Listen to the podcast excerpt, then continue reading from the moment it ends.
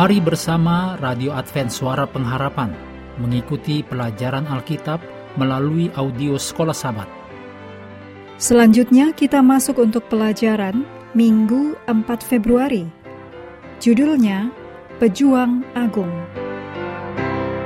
Mari kita mulai dengan doa singkat yang didasarkan dari Yesaya 30 ayat 18. Tuhan menanti-nantikan saatnya hendak menunjukkan kasihnya kepada kamu. Sebab itu ia bangkit hendak menyayangi kamu. Amin.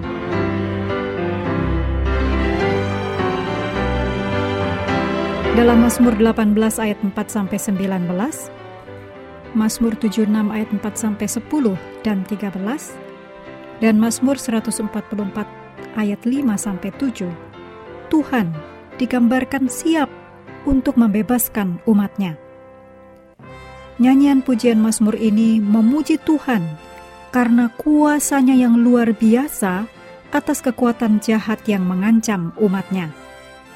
Nyanyian ini menggambarkan Tuhan dalam keagungannya sebagai pejuang dan hakim. Gambaran Allah sebagai pejuang sering muncul dalam Mazmur dan menyoroti betapa serius dan sangat mendesak agar Allah menanggapi tangisan dan penderitaan umatnya.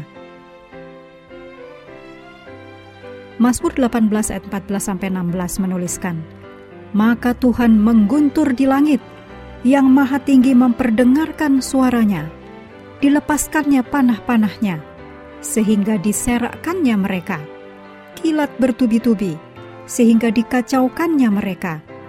Lalu kelihatanlah dasar-dasar lautan, dan tersingkaplah alas-alas dunia karena hardikmu, ya Tuhan, karena hembusan nafas dari hidungmu.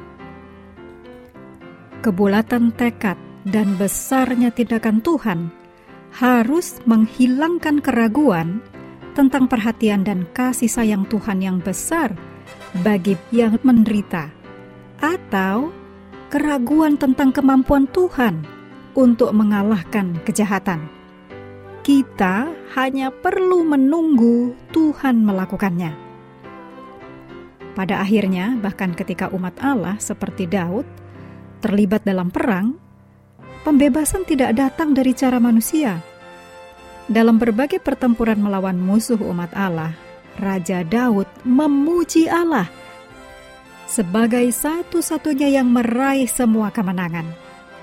Sebenarnya mudah saja bagi Daud untuk mengambil pujian untuk banyak kesuksesan dan kemenangannya.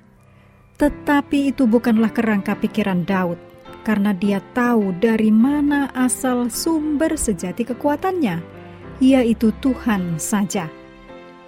Meskipun Daud menyatakan bahwa Tuhan melatih tangannya untuk berperang, dicatat dalam Mazmur 18 ayat 35, tidak ada dalam kitab Mazmur Daud mengandalkan keterampilan bertempurnya. Sebaliknya, Tuhan yang berperang untuk Daud dan membebaskannya. Mazmur 18 ayat 48 dan 49. Dalam kitab Mazmur, Raja Daud yang dikenal sebagai pejuang yang sukses, menjalankan perannya sebagai musisi yang terampil dan memuji Tuhan sebagai satu-satunya pembebas dan pemelihara umatnya. Mazmur 144 ayat 10 sampai 15. Pujian dan doa kepada Tuhan adalah sumber kekuatan Daud yang lebih kuat dari senjata perang apa pun. Hanya Tuhan yang harus dipercaya dan disembah.